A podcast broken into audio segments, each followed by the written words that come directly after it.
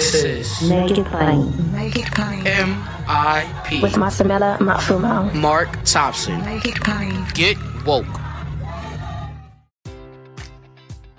Enjoy all your favorite sports like never before at BetMGM. Sign up using code CHAMPION and receive up to $1,500 back in bonus bets if you don't win your first bet. When you register with BetMGM, you'll get instant access to a variety of parlay selection features, live betting options, and the best daily promotions in the business. And with BetMGM at your fingertips, every play and every game matters more than ever. Remember to use code CHAMPION and receive up to $1,500 back in bonus bets if you don't win your first bet. Place your money line, prop, or parlay bets with the king of sportsbooks today. BetMGM and GameSense remind you to play responsibly. See BetMGM.com for terms. 21 plus only. Virginia only. New customer offer. Subject to eligibility requirements. Rewards are non withdrawable bonus bets that expire in seven days. Gambling problem? Call 1 800 Gambler. Promotion. Promotional offer not available in Washington, D.C.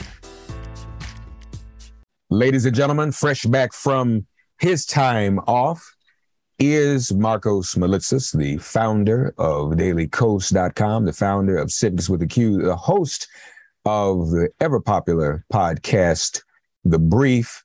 Marcos, welcome back to Thursday Kos. How are you, buddy? Oh, so good to see you. Uh, happy to be back. And I cannot believe how busy this summer is politically. Summer's supposed to be like the calm before the storm, and it's right. been all storm.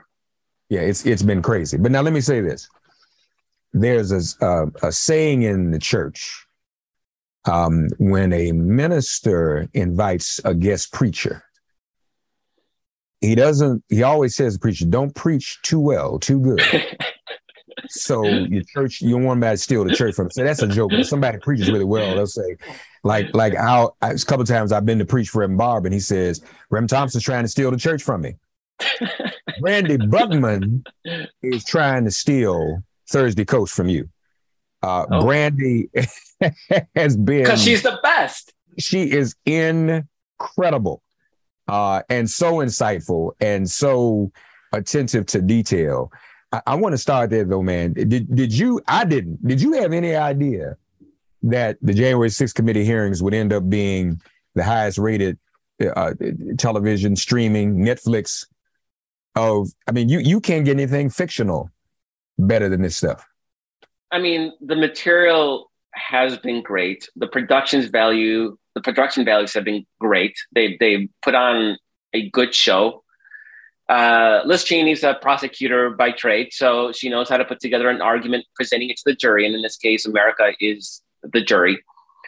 And the the there's something to be said about a congressional committee that isn't a circus, right? And and and McCarthy, the the House minority, the Republican leader in the House, really really screwed up, right? Because Donald Trump didn't, you know, he wanted this committee uh, sabotaged, and because he's so stupid, and McConnell has no, or uh, McCarthy has no ability to actually push back against Trump. He didn't say like the way to sabotage this committee is by having our people on it if you remember the original deal, it ended at the end of last year. It had to end calendar year. So the Republicans on the committee would have just filibustered the entire time.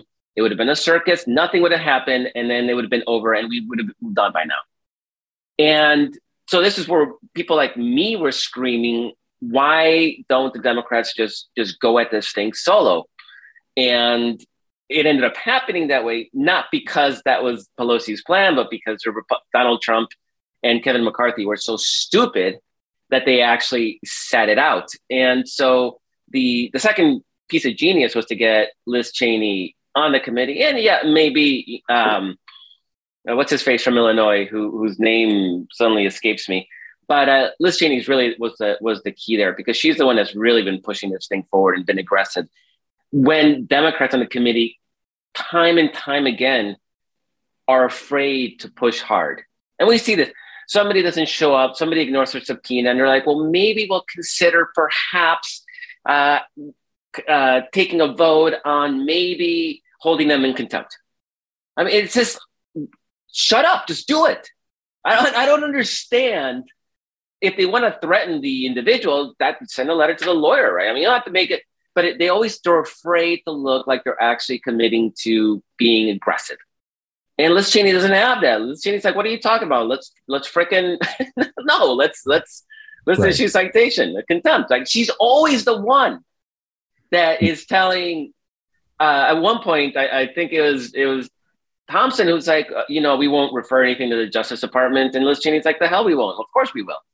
So that's been a godsend to us. She's going to lose her primary. I mean, we've seen multiple now polls now where she's down by over 20 points, unfortunately.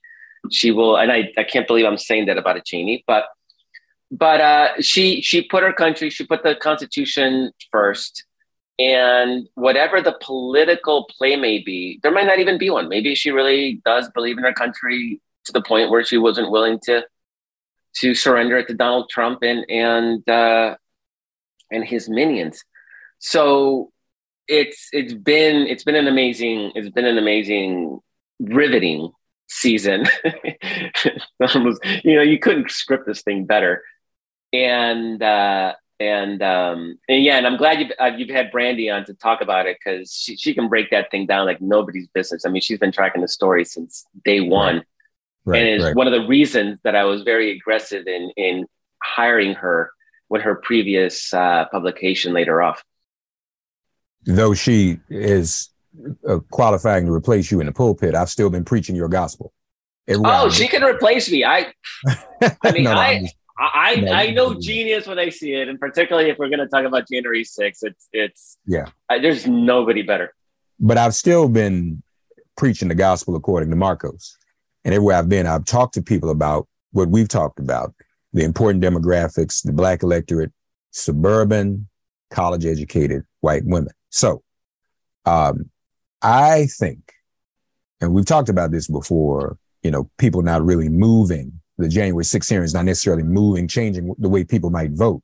But if we're talking about hitting suburban college educated white women, you've already got Roe out there. But I think these hearings are probably appealing, correct me if I'm wrong, to that group. And I think even Cassidy Hutchinson and Liz Cheney helped with that. Cassidy Hutchinson was an, an unimpeachable witness. And to hear Donald Trump's behavior, and now for people to put words on it, someone who was trying to grab the steering wheel and choke out one of his Secret Service agents, that's the person who has put lifetime appointments on the Supreme Court to undermine women's bodily autonomy. So even if it doesn't move those who are already with him, if it moves a small number, and if it motivates those who never should have left us and should have been with us in the first place, I, I, I think it's it's a, a powerful thing. I, I want to get your reaction, and then I want to talk about the Democrats and prosecution and the DOJ. But but your reaction to that part of my theory. Yeah, no, absolutely. I, I don't. There's there's a difference between changing people's minds and and and motivating and demotivating key constituencies, right? And they're they're separate. One is mobilization, one is persuasion. Democrats for a long time, has been my argument, had so focused on persuasion that they've let mobilization, getting our people to vote. And we've talked about it. If Black voters in Mississippi voted at certain rate, it would be a purple state. I mean, one of the one of the crazy things, if you take the, the black vote in Mississippi in the presidential year and you applied it to an off year like now, we'd win. We'd win whatever statewide races are happening, right? Mobilization's a, a huge challenge in, in our in our constituency that that Republicans haven't had. Um, all these things are changing that. And I've been I've been arguing that that we've been shifting away from a midterm electorate to a general election electorate. And there's a couple pieces. Republicans obviously want to make this a traditional midterm election. Our system does not allow the party in power to get anything done. The filibuster, the unrepresentative Senate, the separation between House, Senate, and then the Supreme Court. Our system is designed to make nothing happen. And so somebody gets elected full of promises.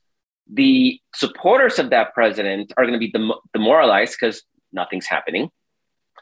And the opponents are disenfranchised, so they're going to be revved up, right? So that's why you get resistance. You get the resistance against Trump, you get the Tea Party against Obama, you get the QAnon, whatever it is today, against against Biden. This is sort of part of the. So yeah, you focus on the economy. Republicans actually had good material to work with. Gas prices is a, is a big one. I think it's a stupid metric to base voting on, but it's politically it's gold, undoubtedly. What's happened though is that the Supreme Court has said, no, you know what? Democrats aren't in charge of this country. We are. We conservative. So suddenly our side's feeling like we're under siege because we are under siege. And that changes the dynamic. Then you have Trump saying he's going to announce for president sooner rather than later. So instead of it being a referendum on Joe Biden, it becomes 2020 the sequel.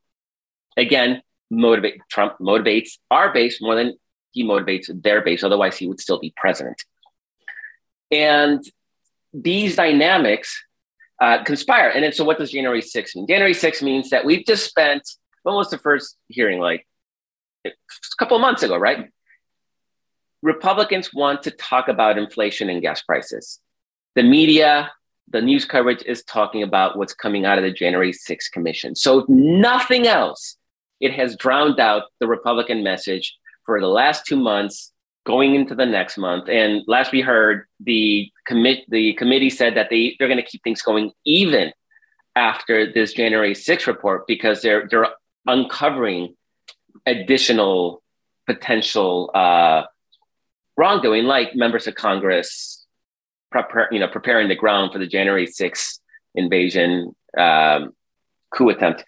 So there, there's a lot there going on, and it really makes it hard. I mean, it's amazing how hard it is for the Republican message to come through. And so they're, they're getting they're getting almost uh, they're running around in circles, like they don't know what to do. So so today, Marco Rubio was asked about codifying gay marriage by voting for a gay marriage bill, right?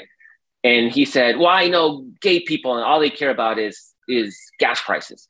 I mean, like the things they're saying are so patently absurd and ridiculous because they they are trapped. They're trapped between their base and they're trapped within the majority. In the case of gay marriage, it's 70 to 70 to 75% national support for marriage equality. And they're on the wrong side of that because they are so beholden to that tiny corner of the Republican of the Republican base. So yeah, you're seeing what is effectively become an entirely new battleground. I don't think we I don't think there's an analog. Um, George Bush, you know, he was able to hold off losing ground post 9-11 so the 2002 midterm election. A, it was an anomaly. But it wasn't a general election electorate. It was just people thinking like we don't need to change you know direction in the middle of a war. It was it was it was a much this is both sides feeling disenfranchised. Obviously republicans feel disenfranchised because congress and and and you know, the White House are Democratic held, at least nominally in the case of the Senate. We're feeling disenfranchised because the Supreme Court is saying, you know, nothing you do matters. We're gonna we're gonna invalidate it all. And in fact, we're gonna make it so the federal government can't do anything. This is the direction they're heading. They're trying to destroy the regulatory state. So it has given our side a new kick in the butt. And Mark, I think there's people out there that still don't realize I think there are women out there that still don't know what's happened to abortion because it's so like it's so unfathomably stupid. Right, right, right. Still can't believe it. So people uh, are still showing up to abortion clinics expecting to get an abortion and then being told they right. can't. Still can't believe it. And and you know, I thought about this too. You mentioned Bush. I, I think some of this too is shock and awe, which is a strategy they adopted some time ago. And what shock and awe does, it is makes things. Un- I mean, well, this can't be. First yeah. of all, you know, and and I talk. You know, I've had all of the abortion rights activists on the show, and and we all eh, eh, had a consensus that before this reversal, even leading up to it in the conversations we had, it was hard to convince people it was really going to happen. We kept saying, Markos, people like you and me and everybody else, we've been saying this for years. Hillary said it in 2016. But after a while, we all look like chicken little. Sky's falling. Nobody oh, believes it. That's what they thought. 50 years yeah, to that. Right. Yeah. Right. Right. And so nobody believed it. Now this happened. And then there are those who don't know. All points well taken. Before I leave January 6th, here's one other piece that, that uh, while you were away, you may have noticed this. More. There's been more conversation coming from some of the, the punditry that Merrick Garland has to do something. And you remember, you you alluded to what Bennie Thompson and others said. They were like, oh, you know, we don't really do that. So the last hearing, when Liz Cheney called out Donald Trump explicitly for witness tampering. And she said, without any objection from anybody else on the panel, on the committee, that she was giving this information, this information was going to be sent to the DOJ. What I am saying and, and, and is this this makes it even harder for Garland and his ilk to live by this argument that you don't want to set a precedent of prosecuting former presidents lest that happen when a Democrat. But but to me, here's the here's the asterisk around this.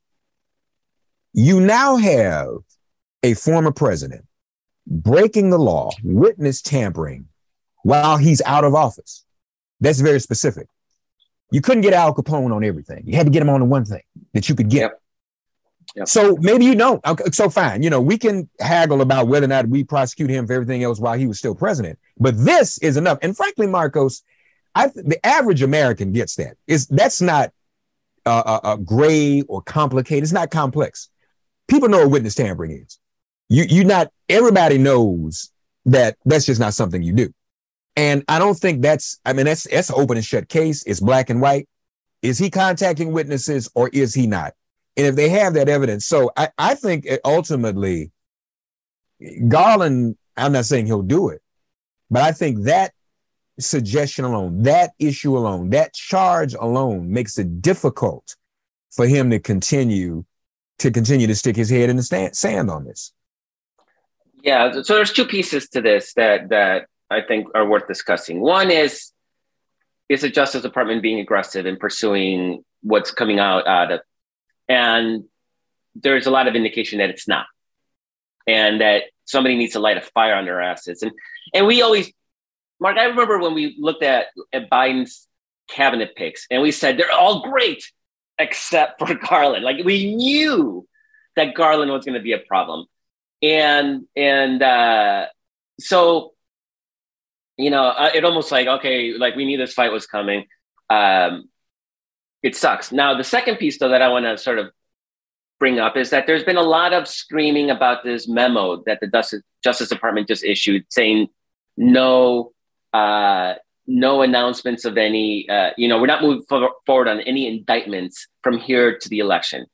And people have interpreted that interpreted that to mean that the, the Justice Department won't move on Donald Trump or his associates before the election. And actually, that's two different things. And I think people are misreading that memo. That memo goes out every year. It goes out, it's standard operating procedure, and it specifically talks about candidates. It, you know, Donald Trump. This is why Donald Trump suddenly, I think, wants to announce his candidacy uh, because he thinks that'll protect them from indictment. Uh, which it wouldn't, because all it would do, you know, if there's actually an indictment coming, it would just push it into mid-November, right? I mean, this is this is not a blanket shield, as you know, candidates in general. It's just saying, do not announce any. And we've seen what happens when they do that. Even you know, uh, Comey talking about looking at that laptop and the Hillary Clinton email BS, that probably caused Hillary Clinton the election. The Justice Department shouldn't be inserting itself politically with candidates in the mo- middle of election season. That does not apply to Donald Trump. Even if he announces his candidacy now, does not apply to him because he's not up for reelection until you know, or election for another two years. Doesn't apply to his associates. So if the Justice Department wants to move, that memo has nothing to do with it. Now, if they wanted to move on some of the House members that maybe were part of the conspiracy, that's a different story. And then, okay, can't move on those, but you move in November. So people were freaking out about that, including Rachel Maddow. And that seemed like a, a misreading. That, that was very much standard operating procedure. That said, we haven't seen the kind of urgency in the Justice Department. And maybe they're doing it quietly, which hopefully. But given Garland's record, you know, I'm not particularly, uh, I don't know if I would bet on that right now. Yeah, unfortunately, I wouldn't either. But you're right. One has should shouldn't one should not have anything to do with the other because we're not talking about candidates. We're talking about people who no longer in power, people who are his staff. And Trump definitely is not a candidate yet. But then maybe that's why he's rushing to announce. I mean, he thinks that'll protect him. I doubt it will because he's his election's not for two years. So you can't announce a candidacy. You can't touch me for the next four years. He might think that, but we all know Donald Trump's an idiot, and uh, um, and hopefully it wouldn't mean anything. And you know what? If it actually gets him to announce, that's good for Democrats, which is why Republicans are freaking the heck out about that. They're already they already don't know what to do with this whole Supreme Court gay marriage. They keep saying things. Male pundits and male Republicans keep saying things like, "Oh, this will pass by November," as though women are like, "It's yeah, all right, we're good with it now. Two months passed, we're okay. Let's let's let's vote on gas prices." That seems to be more wishful thinking, and the male punditry that it's just it's been um, completely doesn't understand the the importance and the urgency of the issue. And I, am even going to put some Republicans on there because, you know, Clyburn said that the decision was anticlimactic. I mean, there's, there's been a real, from the male side of the political spectrum, it's been really, really weak. And, and Kerry Eleveld and I, who, you know, she's my co-host on the brief, we've been talking about abortion as, as a game changer like last year Like once we knew that the Supreme Court had taken up that case, once we knew that they ruled it the way they did in the Texas case, that we this was coming, this was we it was happening. We always said that the two issues that were going to be a big factor in this election were going to be abortion and we're going to be Donald Trump. And I was skeptical on Donald Trump for a while. I was like, I, I, it was my theory, and I was like, well, maybe Donald Trump because this abortion thing, the Supreme Court, they're hitting so hard right now maybe people will forget about Donald Trump. And then he comes out and says he wants to announce, right? So, so maybe I was right back then. Um, after all, but the issues that are driving this election, Republicans, they're trying to make immigration, or you know, when's the last time you heard critical race theory? I mean, that stuff has fallen off. True. That's true. The radar, right? They they're they're scrambling. They're they're in serious damage control mode. They don't know what to do. Um, Pelosi has done a fantastic job on the on the vote to codify gay marriage, and she's talking about one to codify Griswold, which is the Supreme Court decision legalizing um, contraception, guaranteeing a right to contraception. Watch Republicans vote against that one. Then I don't think they will because I think Democrats are afraid of the word sodomy. But there is um, a Supreme Court decision that that forbade states from banning sodomy, which was basically it was basically used against gay uh, people, but there's nothing stopping it from being used against straight couples as well um, or groups. And uh, there should be there, there there's a real opening for Democrats right now, having been painted as the party of big government for so long. To say, look at we're the party of privacy we're the party that says you don't, government doesn't stick its nose in the office with your doctor, doesn't stick its nose in the bedroom, doesn't stick its nose in your church, decide who you can marry, who you can love. We're the party that give that empowers you to live your happiest life. And it's it's it's not BS. I mean, Republicans have made it very clear, and, and Clarence Thomas's um, his uh, concurring opinion was the biggest gift. The Democrats, he could have kept his mouth shut. Alito hinted that the decision meant that that uh, that gay marriage, that um, that contraception, that those this, that those decisions were all up because they're all basically founded on the same core uh, Supreme Court case guaranteeing a right to privacy. Um, interracial marriage too which is why Clarence Thomas goes, "Oh my God, he's married to a white woman." So let let let me carve that out because it's what's important to me. But they're all based on the same same decision. So here's an opportunity for for Congress to pass votes to codify all those things. And here's the beauty of it: if it passes, it's great policy. Great. Now, the Supreme Court can't touch gay marriage. It can't touch interracial marriage. It can't touch contraception. And ideally, you know, it can't touch, regulate people's behavior in their bedrooms, the sodomy case. But there's enough Republicans that are going to vote against those that we also, on top of it being good policy, that will pass. 47 Republicans voted to codify gay marriage in the House including a Republican from Idaho, all four Republicans from Utah, and almost every state there's a Republican that voted to codify gay marriage. But in the Senate, when you look at the the battleground states in the Senate, you have Ron Johnson in Wisconsin is going to vote against it. Marco Rubio said he's going to vote against it. Uh, I'm sure Dr. Oz in Pennsylvania, he you know he personally may not care about marriage equality, but he uh, it's either piss off his MAGA base or it's piss off suburban white college educated women. He's in a hard place in a tough battleground state. Um, Ted Budd, I always think Ted Bundy. Ted Budd is the Republican candidate for Senate in, in North Carolina. He's in a house. He voted against marriage equality.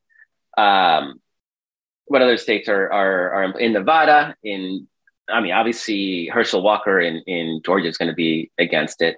Uh, in Arizona too. So this has given Democrats a major issue that won't just play to those college educated suburban swing voters, uh, but it also will motivate liberal voters to turn out and vote because by voting against it, it sends a signal that they are out for those rights. And now we realize this isn't chicken little stuff anymore, like you said.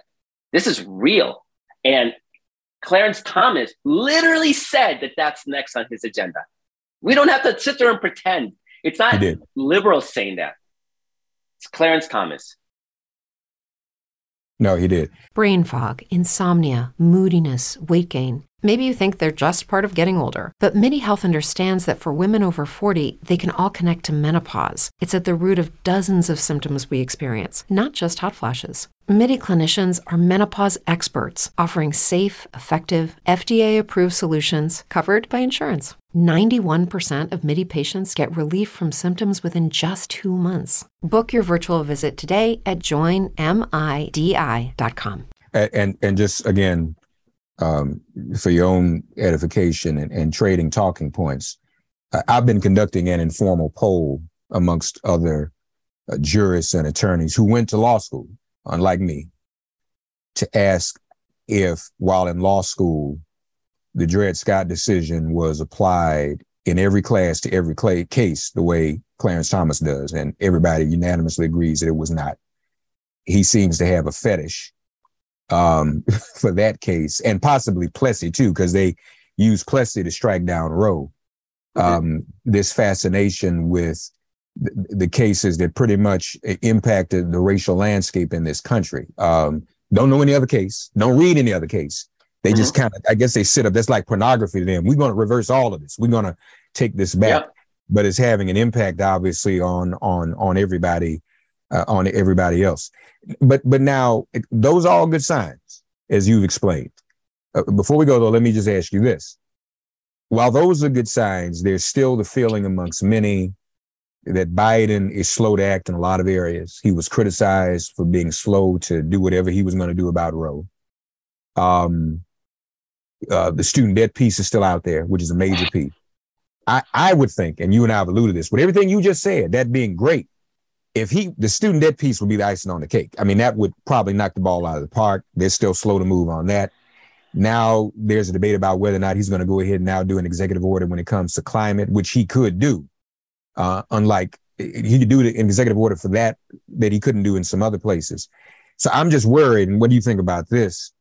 That even with everything you shared and how that is mobilizing, isn't mobilizing enough when the Biden White House seems to advise, oh, just just don't be cool. Don't. what you described about Democrats as usual. Yeah, yeah, yeah, yeah. No, Biden gets excited. He, he doesn't care about choice. It's clear in his response. He does not care about abortion rights. He does not care about abortion rights. He cares about bipartisanship. Oh my God, you get a bipartisan vote, and he can't. He's out there immediately bragging about how bipartisan it is, and he'll keep talking about how bipartisan it is for the rest for months on end that gets his juices flowing. He doesn't care about uh, he doesn't care about student debt. He still thinks that it costs like a thousand dollars to go to school back like back in his day. Like this is where people I had a job and I could pay for school. Oh, you have a job in college that'll pay for a fifty thousand dollar tuition bill plus plus books plus expenses plus living room and board. Like these people are so out of touch that and this is what you get for electing somebody who's 80 years old. I mean, I'm I'm I've never shied away from from being from talking about how critically important it is to actually elect people that are plugged into the current realities of America. And so Biden is what he is. Now, the it where we're lucking out in a lot of ways is that this election's not about Biden anymore. It's not a referendum on Biden. If Trump announces, yeah, okay, maybe it's a ref- it's a 2020 rematch. It really is a referendum on the Supreme Court. This is where we have gotten. So Biden isn't being helpful, and he could be helpful, and I hope he becomes more helpful. But the dynamics are shifting in our direction in spite of Biden. And this is what has Republicans freaking out, right? So, so they're new talking point against these votes in Congress on on marriage equality, on on uh, maybe even on interracial marriage. I haven't seen that announced yet, but it should be coming on contraception. Is that well? It's the law of the land, and everybody can just laugh that off because so was abortion until a month ago. So they they don't have a message. They don't have a way. Um, so who was McConnell said this is unnecessary because nobody's seriously trying to get rid of this. Okay, then then it should be an easy vote, right? You have a vote on apple pie and puppies. Is McConnell going to be like, no, we shouldn't have a vote on this because it's no, okay, have the vote, great, yeah, okay, we're all in favor of puppies and apple pie. Right. Obviously, the problem is that it splits them, and given how divisive gay marriage was for Democrats for so long, this is really delicious sort of karma, right? Every single Democrat voted for for gay marriage in the House. 47 Republicans voted for gay marriage in the House. And it seems clear right now that there's 60 votes, easily 60 votes in the Senate for it to pass. The problem McConnell has is that he's trying to show a moderate face of the Republican Party so that people focus less on Herschel Walker and, and you know his craziness and more on gas prices and inflation. That's what we're not scary, but you know, gas prices and inflation. And then here are people like Rubio and and and Budd and and Dr. Oz and you know Ron Johnson who are going to vote against or will come out with statements against gay marriage and will show remember, gay marriage is supported by 71 72% of the american public. The only state that doesn't have majority support for gay marriage is mississippi. Every other state wisconsin 65% support for gay marriage. Have ron johnson come out against it. North carolina it's 66 67% in, in pennsylvania it's it's low 60s this is not a issue. And then contraception so Republicans will try to make it against the morning after pill, but you know, we'll message that it's the pill. It's it's it's it's condoms, it's contraception that is under the gun. And we can message that easily. Like Republic conservatives have a real hangup on that. That's why Catholic hospitals will not issue birth control. The religious, you know, we need to impose our religious beliefs on society caucus wants to see those things made illegal.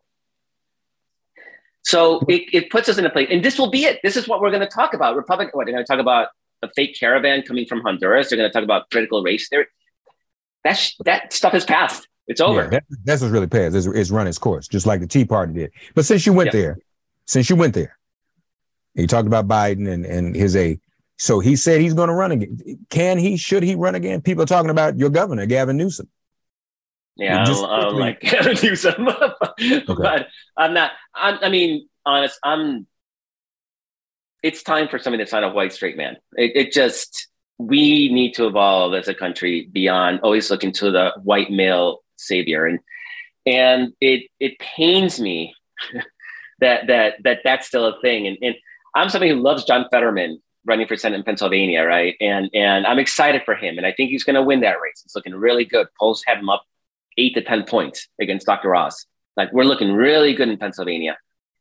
It pains me that we still have to look to, you know, manly men, white men to, to like save us in, in too many places. So I'm, I'm not, I'm not going to get overly excited about yet another white man. And, and I've got issues with, with uh, Gavin Newsom that are not policy based and, you know, we can explore some other day if, if you really care, but um, we have a lot of really great potential options that aren't that aren't Gavin Newsom. That said, incumbents have a huge advantage.